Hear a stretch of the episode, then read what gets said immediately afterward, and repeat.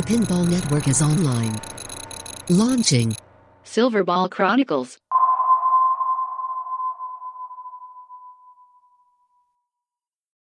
I wonder if Stewie likes Capcom. It's Stewie, what's your favorite Capcom game?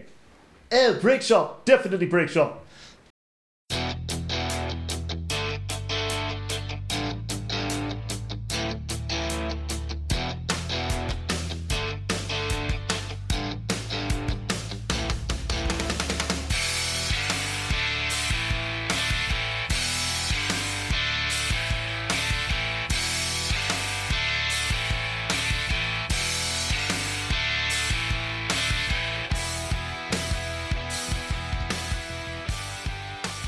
Hello there, cronies. I'm really, really sorry I totally messed up the introduction in this month's episode.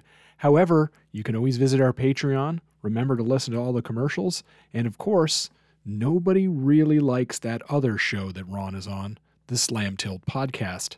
That's the one with Bruce Nightingale. Anyway, no introduction this month. We're just going to jump right into the content. Enjoy part two of the Capcom debacle. Illinois Pinball, Incorporated. There's this romance of when companies go out, and, and we still have that today. So when companies go under, there's like this weird romance of like, what if it could have been? What if it worked? Let's take a look at those games from uh, from Deep Root Pinball, or let's take a look at those games from Skip B, or Skip B. They had they had one game, Predator. Right, but like like what? Oh my goodness, what would have happened if? And there's just this romance. Oh wait a minute, Skip B. Actually, they were going to make what? Experts of Dangerous. I don't know. Which was basically um, oh, what's the show? Oh, help me here. I have no idea. Mythbusters. Oh. It was basically Mythbusters, but since they didn't own the rights to the name, like Discovery Channel did or whatever, they had to, it was basically Mythbusters, but they called it Experts of Dangerous. God. But it was Skip B, so it never happened. But they, but they, we have this weird like romance for these things, right? Like uh, Pinball two thousand, like all these homebrews for Pinball two thousand, right? This romance of what would have happened if Williams just hung on. Wizard Blocks. What would it be like? Well, that starts to to bleed in to, to people. It corrupts them and thinks that they can do something to bring back the magic of pinball. Always chasing the next thing is very real. Pinball News in two thousand four would say, one of the rarest games in modern times has to be Capcom's Big Bang Bar. Only fourteen prototypes were ever produced, and it's generally regarded as the best game never to reach production. Huh? There's this lure, this this this magic, pixie dust that Big Bang Bar is this greatest game ever to not reach production. What would happen if it did? Well, by two thousand, Stern was the only survivor in the industry. Part of the reason for that is they were always regarded as the cheaper, less packed, and boring alternative to Williams. And what would Joe Kaminkow say? Uh, he would say, we won. That's right. So it was around this time that there were rumblings of various affluent hobbyists, and they, they were looking to start up a pinball company, and they wanted to see what would happen. Well, one of those individuals would rise to the top, and he was looking to finish Big Bang Bar, the greatest game to never reach production. Um, I kind of like Kingpin more, but it was it was good. It was good. So Gene Cunningham. This is the gentleman we're going to start talking about now. And uh, this is where things get a bit wishy-washy because there's a lot of different sources. There's a lot of bullshitting. There's a lot of salesmanship amongst Gene, those around him, other individuals.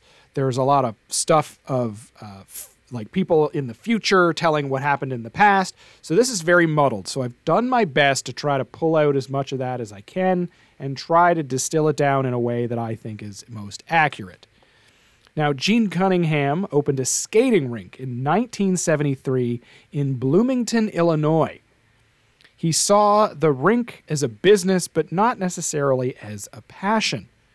All the kids there, they they hung out, uh, they met on a regular basis. It was a social sphere for that generation. They found love. They found heartbreak at the rink. Is this a movie? But but Gene, you know, Big Bang Arena rink. Gene Cunningham just saw it as a business, and he got tired of all the crap you deal with with kids, and he sold the business in nineteen eighty-eight. Now, by nineteen ninety-three, he would eventually buy the business back, and by early the early nineteen nineties, Gene began to notice that pinball was booming, and that was why pinball entered Gene Cunningham's life. Strictly transactional. Now, what was it like to deal with Gene? I, I've never dealt with him. Well, here's here's some... Oh, it was reported that Gene was very difficult to deal with and was very overbearing. With his competitiveness and business sense, Gene began buying up warehouses in the area. Some people saw him as a collector, a hoarder, or a dreamer. Some people say he was a nut or something between a con man and a businessman. He's, he's a, like a business accolade. And I'll tell you, uh, I work with a lot of business owners, a lot of successful business owners, and, and a lot of people are very off-put by them because they are kind of, can be, you know, intense A-type personalities. Sometimes that rubs people the wrong way, but Gene was a bit weird even for that. So in early two thousand, Gene had heard through the grapevine that Capcom was shopping around to sell its pinball business to a buyer. The idea was that they have all these pinball assets and patents and stickers and drop targets and stuff somewhere in storage, and you know, might, might as well get some money for it. It was also said that Gene uh, pursued the purchase of the old Bally Williams parts business at this time. Now this begs the question, Ron, what happened with all of Bally Williams' parts when they went under? Uh, that's a whole other episode. I can give some insight on that because I was there through most of it. There was, you had Gene, you had like James Laughlin of the uh, Pinball Incorporated and the other art guy whose name is escaping me. Then you had Wayne in Australia. And then you had battles going on. And then eventually you had Rick at Planetary Pinball, well, Bay Area Amusements, which is now Planetary Pinball. It's just, yeah. But but pinball was di- was basically dead, right? It's like, who wants to buy a bunch of crappy pinball stuff? Yeah, you could sell the parts.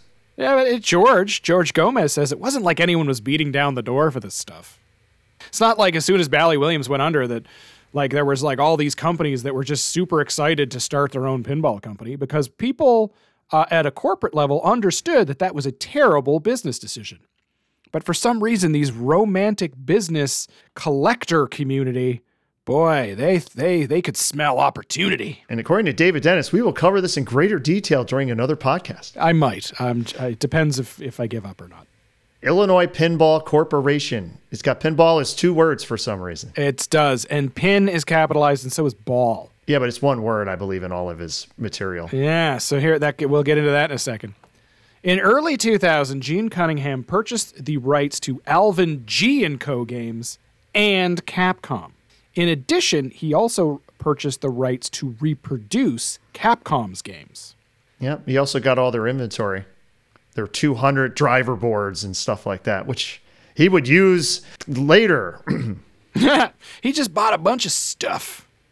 Gene's company, which was called Illinois Pinball Corporation, purchased all the remaining inventory of replacement parts for Williams. And they could also remanufacture, and this is in, in quotes here, some replacement parts. Now, here's the thing, okay?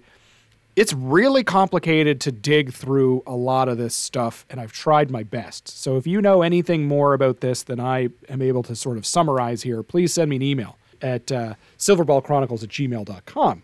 The purchase of the inventory was one thing. The purchase to be able to, like, t- the, the rights to be able to sell the inventory was another thing. Being able to remanufacture replacement parts was another, like, license or another thing, right? So it's not like you just, oh, I've got to buy Williams, and you bought Williams. It was like, no, you could buy the remanufacture of parts, and then somebody else could buy the inventory, but then somebody could buy the sale of the inventory. Like, it was ridiculous. So it was very, very confusing. It was in two thousand that a, uh, an, an individual named David Vitullo, who was a Williams representative, released a press release. To our vendors, please be informed that we did not sell our tooling as a part of this transaction to Gene Cunningham. However, we have granted to Illinois Pinball a limited license to use the tooling specifically for the replenishment of pinball replacement parts inventory. Yeah, so there's like, I found these press releases and information and contact back and forth that they're like that Williams is like very much saying like, we didn't sell them the parts of the tooling, and the tooling is what makes the parts, like the, the tool yeah. that makes the part. And I can tell you when I got in in two thousand four, there was already rumblings that Gene was just not making the parts. Like, where's the parts?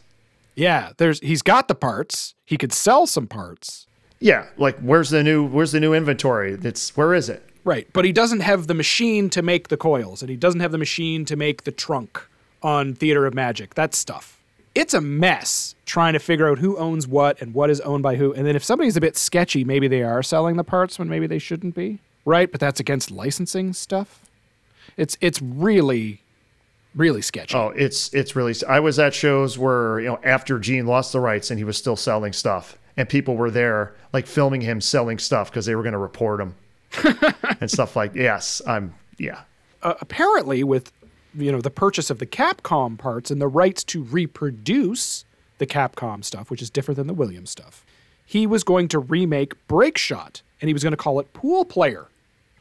So in an old article from Pinball News, I was able to pull this quote.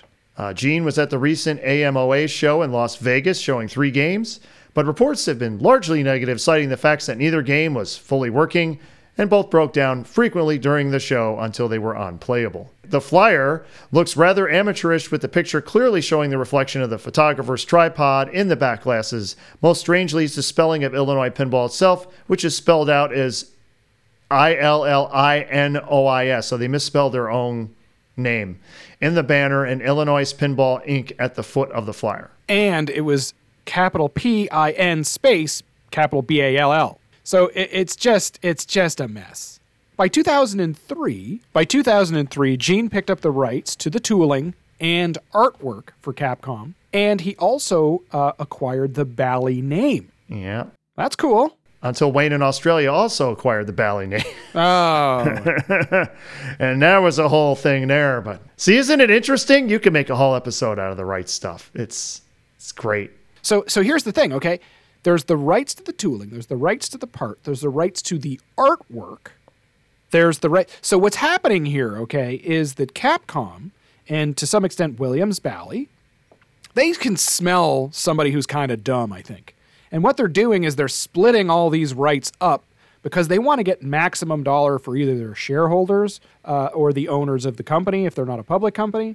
They are looking to maximize every dollar. And if that means that they can split out the artwork from the, you know, the rights to reproduce the pin to the rights to sell the pin and all, they can get all these other people to pay more money little bits at a time as opposed to one big bidder to pay a bunch of money up front. This is where this hoarding thing gets into, this hoarding mentality or this this tunnel vision of of that people get into sometimes of spending money on stupid things. And let's jump ahead to two thousand four. Gene Cunningham had made plans to then remake the nineteen ninety-six game, Big Bang Bar. He was going to make one hundred one units and eventually increased it to one hundred eighty-three units. So Pinball, now he's got a new company. Gene Cunningham has created a new company called Pin Space Ball Manufacturing, Incorporated. Well, what the heck is that? I think it's one word. It's just, it, it, they capitalized the B in ball for some reason, even though it's the same word. Pinball News says the games will be branded Capcom despite being made by Pinball Incorporated. This is a company Gene set up for the purpose of making the games and was necessary because Williams' licensing agreement with Illinois Pinball prohibits that company making any games. So you have to, okay. So you had to create a new company just to make this game, even though it's basically the same guy, same company. Right. So confused? So you have to set up other companies. Those other companies purchase various pieces of the rights because Williams won't let Capcom own everything else. It's the same company. It's a different thing. It's ridiculous. Ridiculous. Apparently at this time as well, Gene was working on replacement Addams Family side art and replacement parts for games like World Cup Soccer. So, for example, the ball in the there, the soccer right? ball. The soccer ball in my game might be an Illinois Pinball soccer ball. This is hard for people to understand if they're new to the hobby, if they came in sort of post-COVID or like me just before yeah, COVID. Th- this stuff wasn't available back then. Back in like two thousand, if something broke on your Addams Family, what did you do? You hoped that there was parts inventory somewhere that hadn't run out yet. No one was making new parts, so... You, you stole parts... from Popeye. You cannibalized a Popeye and tore it down. Or an N B A fast break. Yeah. Or you found a game that was like just destroyed, but it still had some ramps. So you were able to save the ramps and reuse them. And you only found those things if you were deep in the community at a pinball expo type of event, which were few and far between. So the barrier of entry to get into the pinball hobby was incredibly high. Because if you had no skills at soldering and you were as dumb as a post like I was... Oh yeah, you had no chance. Nah, you couldn't do that. This brings me to, uh, I think, a pretty exciting time in the pinball industry. We're going to call this Gene's Expo Presentation. Oh, I thought you were going to say that's when I got into it, so it was more exciting. So was this your first expo? Yes. In two thousand four, I went to my first pinball expo, and as a complete noob, I attended every single seminar, including this one. Which was the worst seminar you attended? Oh, God. You're so mean. I don't I don't remember. I, there was probably some like really boring seminars with stuff I had no idea what they were talking about. I'm guessing. Re- replacing uh, topside screws in your Bally uh, single-level playfield game. Gene had this grand presentation, which you attended. Yes, I did. What was he pitching here? All right. Well, he was pitching Big Bang Bar. Now, I didn't know what that game was. I had no idea. Capcom made games. I had no clue. I mean, I'm totally new. I have no idea. You, but, but you don't know the lure. No. Of the greatest game to never be released. Is that the games seemed kind of expensive that he was pitching, because I, I knew the Stern games at the time were under four grand. And his game, like the, the base model was like forty-five hundred, which is like, my God, that's expensive. The first machines of Big Bang Bar, you could order them. They were going to be four thousand five hundred dollars. Oh, I, I have it right here. I'm just going to, I have from the presentation, the flyer, because I kept everything. I, I looked this up last night. I have the flyer, which I sent to David. I have the schedule of events from it, so I can tell you that this seminar was Friday, October fifteenth at eleven fifteen. Illinois Pinball Co. Update, speaker Gene Cunningham. And he just sat on a stage in a shitty chair, right? Uh, yeah. Yep. It was just on a stage sitting on a chair, yeah. With a microphone, that's it. Yep, that's it. I think there's a video of this. I'm going oh, to post probably that a video. The show there's probably a video. They they used to film. They used to film all the seminars on like this big old camera with, you know, the, the kind with you put the V H S tape right in it, like yeah. that size. And they had that for years. I don't know where half that stuff went. I mean, it was old technology then. So, but I wow. have the Big Bang Bar pricing document. It was handed out to everybody. All right, break it down. Are you ready? Yep. Okay, there's three columns: machine number, trim package, and price.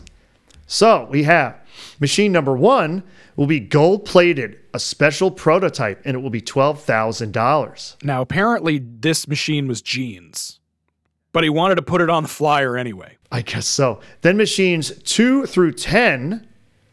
Now, these are prototypes. So so the first prototype, Gene, prototypes two through ten will be brass-plated, hand-assembled prototypes that will be seven thousand five hundred dollars each. Whoa. So I don't know where they ended up. Then we get to regular production. These are the one hundred that eventually became one hundred eighty, whatever, or one hundred ninety, I think, eventually. So the number one regular production model will be gold-plated, twelve thousand dollars. two through ninety-nine, which are the ones everyone owns, will be black, at four thousand five hundred dollars.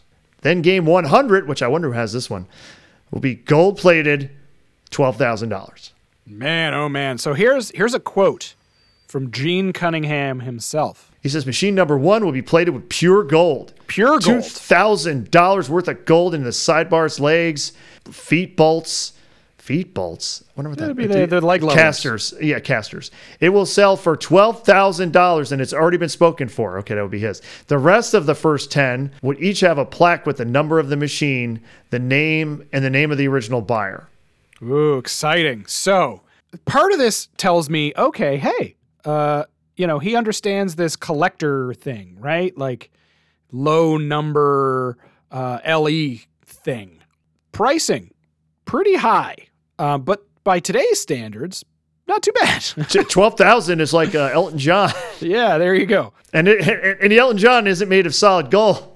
So the other thing is, I don't know if he knows gold plated versus pure gold, totally different, right? Like gold is really soft. You know what I mean? Like, you don't want gold ramps or legs that are going to get bounced around because they're going to mark and scratch. Mm. This is a stupid idea, but I can understand what he's doing. He told the crowd that he wouldn't start until he received at least fifty-five pre-orders. By the end of the show, one hundred twenty-one people had already registered to buy a machine. That's crazy. Yeah, because the I allure. Remember, he had two shows where you had the opportunity to buy in. It wasn't just Expo. I think it was Expo and Texas. Yeah. I think Texas was actually the first one, and then Expo. And if you were at those shows, those were all the people who got in. Now, he was asking, after a month, he sent out a letter to all these people and asked them for a fifty percent deposit. Now, what, what about these old guys at Capcom? Jeff Powell, he says, I heard through the grapevine that Gene Cunningham had bought up the parts. Everyone was skeptical. No one knew for sure if he had the rights to do it. But somehow he had gotten the dumpster drawings and everything. We were all skeptical. Is he really going to do it? What about Mark Ritchie? He says, I thought only a nut would do that. There's nothing easy about pinball, about producing them. It's a lot of work. Tons of people, tons of times. How is that guy going to make this in some Illinois shithole? Wow. I love Mark Ritchie. I could totally see him saying that too, yeah. So by June of two thousand six, assembly of the machines started taking place, and he had a few of those machines together. Then Gene had started to ask for the rest of the payment. Boy, this sounds familiar. Yeah, well, except these actually did get made. Well, we'll get to that. At the time, people began selling their spots. Panic was starting to set in, and this happens every time a pinball yeah. machine manufacturer starts up. A bunch of stupid people put their money in early before anything is proven, and then they lose their money. So this time is just like every other time, they're starting to freak out. Well, Gene Cunningham says, I had a lot of phone calls from people asking, when are they going to be ready? And I said, we're working on it. Because all these people trusted me with their money, then got word out that I was running way over, and some of them said, let let us pay you more. And I said, no, I gave my word that I'd make them for forty-five hundred dollars, and that's what it was. He's, he says, now this was an interview with Hindsight, Gene says that uh, people were giving up saying, let us help you more. Let's give you more money. He's like, no, I'm going to stick to my guns. Those people are stupid. They're really stupid. Either that or they don't exist. Yeah, yeah. So we'll leave it that way. Well, at the end of two thousand six, approximately one dozen machines were delivered to European customers. I remember that. The remaining machines were completed and shipped in June two thousand seven. Okay. He did it. Yeah, and he lost his ass. Well, we'll get to that in a second. But here's the thing. He got them out the door. What was like? What was it like uh, chit-chatting around the thing? That, were people like, holy crap, he actually did it? Yep. That was on uh, our... R G P, Rec Games Pinball. That's where us. That's that's pre-Pinside. That's where we all hung out back then. So that was before. That was the Pinside of of of your. I guess you could say that. Complete unmoderated Pinside. It was uh, the thing was. It's when pigs fly and pigs flew. Pigs actually flew. Yeah, pigs actually flew.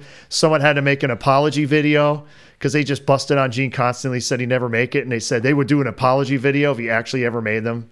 So he actually had to do an apology video. He did it. Yes, he did he it. He did it. It's like those it's like those Dutch pinball guys that somehow... Even after cheating everyone out of their money, they eventually... And there's still people who haven't been made whole yet, but it looks like they will be eventually. Only eight to ten years after they bought the game. Amazing. Absolutely amazing. So anyway, the, the differences of the remake versus the original four prototypes. Ah, yeah, I read this. You're missing one, but I, oh, yeah. Okay. Well, point that out when we're done here. So, so they had a lot, like this electroluminescent lights on the plastic ramps that used like a twelve volt in the remake, and originally apparently it was a twenty-four volt, which yeah. is silly, but I don't know. It's on the list, so I put it here. The Tube Dancer is thirteen percent smaller in the nineteen ninety-six game. Gene didn't have access no, to then, that original. Then, then the nineteen ninety-six. Oh, it, okay. So it is smaller. So Gene didn't have the original mold, so they had to make a new mold for the dancing lady in the tube. All the remakes came with numbered plaques and card holders. Uh, now, not necessarily something was mounted there, but they were there. And reportedly, no manufacturer sticker was on the cabinet. The back of the cabinet. Right. Probably the back box, I would assume. And there was originally a, a Capcom cabinet sticker on the back there. So what's yeah. the thing that I missed? Um, it's the easiest way to identify an original Big Bang Bar from a remake, and it was something Cunningham did on purpose. Okay. And if you look at the pictures of an original and a remake, the side art specifically, on an original Big Bang Bar, the side art does not go all the way to the edge of the cabinet, like on the bottom. It stops, ah. and there's like a black line that goes across. He did not like that. So on the remakes, the side art goes all the way to the bottom, goes all the way to the edge. Well, that was a good move. So that's the easiest way from a distance. You can look at one and immediately tell if it's an original one or a remake without even having to look into the playfield. You can tell. Crazy. So three years later, in uh, in uh, twenty ten, at the Northwest Pinball and Game Show, Game, Game Room Show, Gene Cunningham reported that there were additional units of the games to be made because they had extra parts and playfields sitting around. Yeah. So why not make a game? I think at that point he was like, uh, I'm not making Kingpin. I'm going to use the rest of the parts. Yeah. I P D B would say that uh, you can see these other extra part games because they have E X P written in the serial numbers. And uh, they guess there's probably ten or eleven of those machines. So there's probably one hundred ninety-one of these units out and about. Yeah. This is when Gene was said to set his sights on Kingpin. Yeah, he was going to make Kingpin. And then maybe Williams Wizard Blocks. Yeah. The problem was with Big Bang Bar, one of the one of the cost savings was the fact that he just had the inventory from Capcom of all the uh, the board sets. Like the huge driver board that takes up the entire back box. He had like a couple, you know, like I don't know, a couple hundred. He used them all up making all those games. So, if he was going to do Kingpin, he was going to have to have the boards remanufactured. Yeah, and back in the back in this time, you're not sending an email to Asia with the drawings. Uh, two thousand ten, maybe. But still, it would have cost a crap load of money that he didn't have to pay the first time because he just had the inventory. Yeah. He was going to have to make more crap. Gene's troubles really started to become evident, and apparently it started to leak out that Gene was having some serious fighting over his home and his business from various creditors. And it was believed that every Big Bang Bar that he manufactured was sold at a massive loss. Yeah, it's not. It, it was sold at a massive loss. So that is said that each machine actually cost about seven thousand two hundred to six thousand five hundred American dollars to manufacture. Now, where do we get that number? Well, it came from an article in Pinball News, where Gene Cunningham shared that with uh, with Martin Ahab over there. Yeah, he said it was Matin Ayub, I think it's... Right. Yeah. Um, and a lot of this information, by the way, is from Pinball News. Check check it out. A lot of the old stuff, because he's been doing this since the nineties. So, Gene, yeah, Gene told Pinball News that it cost six thousand five hundred dollars a machine.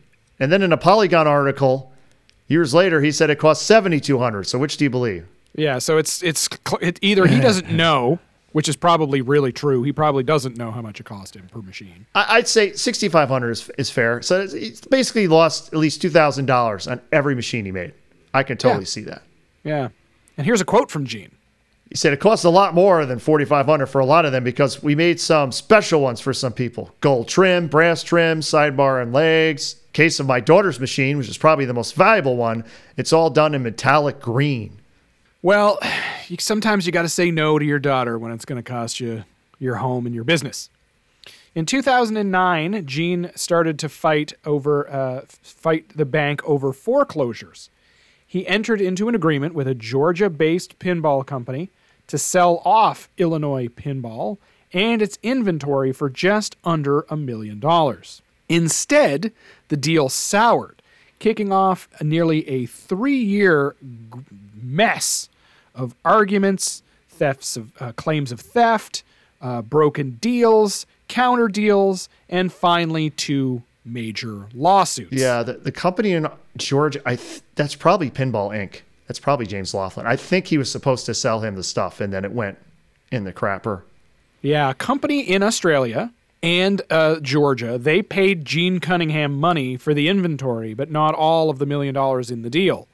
Now, it seems like he sold stuff to both of them when they both probably assumed they were all buying yeah. everything. And I, I think all the parts eventually did go to Australia. Like all the yeah. stuff in his warehouse, I think, eventually went to Australia. Now, by two thousand thirteen, all of the money had run out. And by March, Gene was forced to sell off his warehouse of pinball machines, his entire collection, And then eleven days after that, he filed for bankruptcy. Apparently. So this it just keeps going. It just keeps going. Yeah, you know all this financial stuff, man. That's, that's what you do. Gene fought with the bankruptcy trustee. So when you go into bankruptcy, there's a person that sits in the middle. They're not the bank and they're not Gene. They're the person in the middle. And they have to inventory all of the assets. So they look at the company and they say, okay, where are these three thousand coils? Or where is the building that it owns? Or where is the side art? And how many pieces of side art do you have? So they inventory everything. Allegedly, Gene had hid at least twenty pieces of property from the records of the trustee. He also transferred the ownership of some of these things, uh, various assets, to hide them from the trustee, which included cars, more pinball inventory, and even commercial workout equipment, which, if you saw Gene, he never used. And he also held about one point one million dollars insurance policy. You can tell that Gene is a bit sleazy in these last few years, and generally that's kind of what happens when things start to go south, is you start to, you know, try to hide your mistakes. And uh, hiding things from a bankruptcy trustee, not a great idea. One of the other things, which was probably the biggest issue that he dealt with, was that Gene failed to mention that he had a warehouse sale eleven days prior to bankruptcy. So he sold off all of these pinball collections and all of this stuff eleven days before he filed for bankruptcy, which is a big no-no. Apparently, it was so bad that Gene moved from voluntary bankruptcy, and people refer to that as Chapter eleven.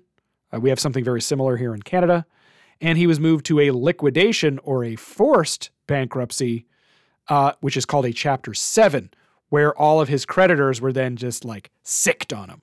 So, Ron, do you remember hearing all about this? Uh, I read an article somewhere about some of this, but it was from Gene's perspective, so I didn't hear about a lot of the other stuff.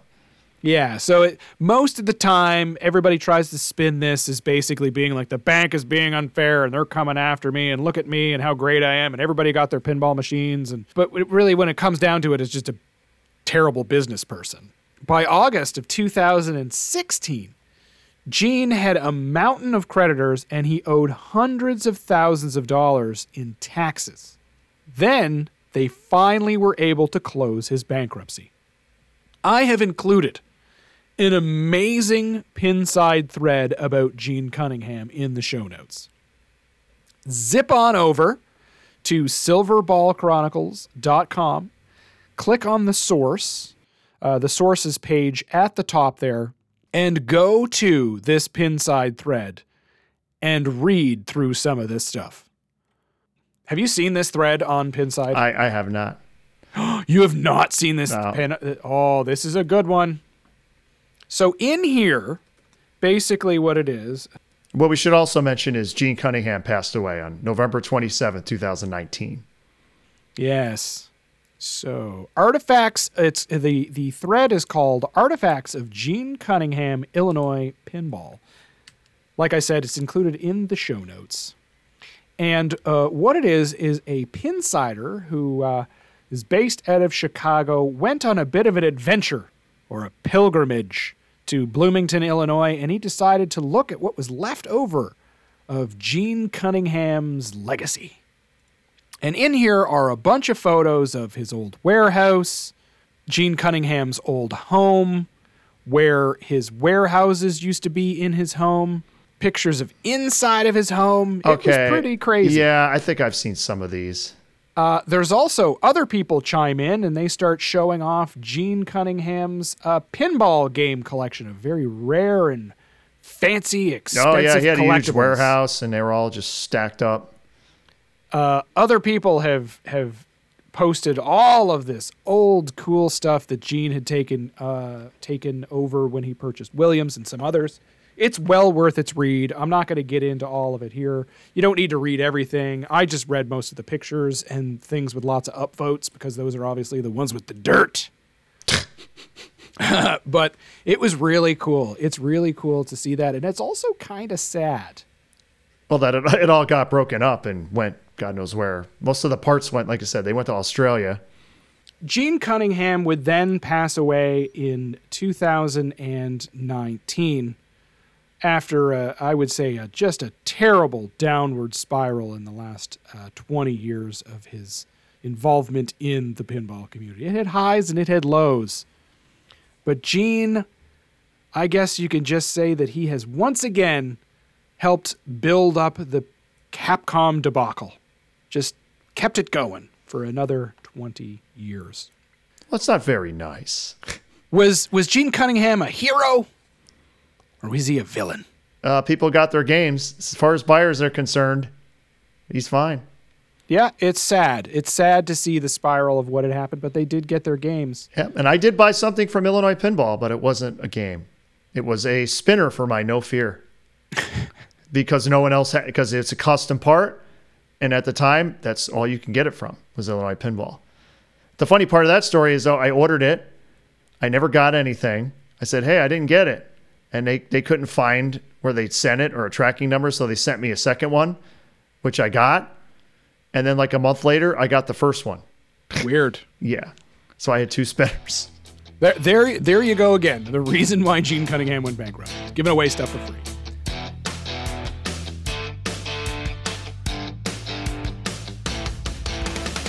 Hey, Stewie, get over here. Hey, all right, all right, all right, here I am. Join us on Patreon to support the show. Become a pro crony is the perfect way to say thanks, and it starts at three dollars a month. Really, you're still calling them cronies? Uh, whatever. Want to get early access to episodes before everyone else? Have a strange love for stickers? Do you know what Discord is? Interested in having your comments and questions take priority on our episodes? Jump up as a six dollars a month premium crony. Want all the other perks and a shirt after three months? I know I want a shirt. Join us at twenty dollars a month as an elitist crony. Maybe you just want a shirt, I understand. Swing on over to silverball swag dot com and pick a Silverball Chronicles t-shirt up.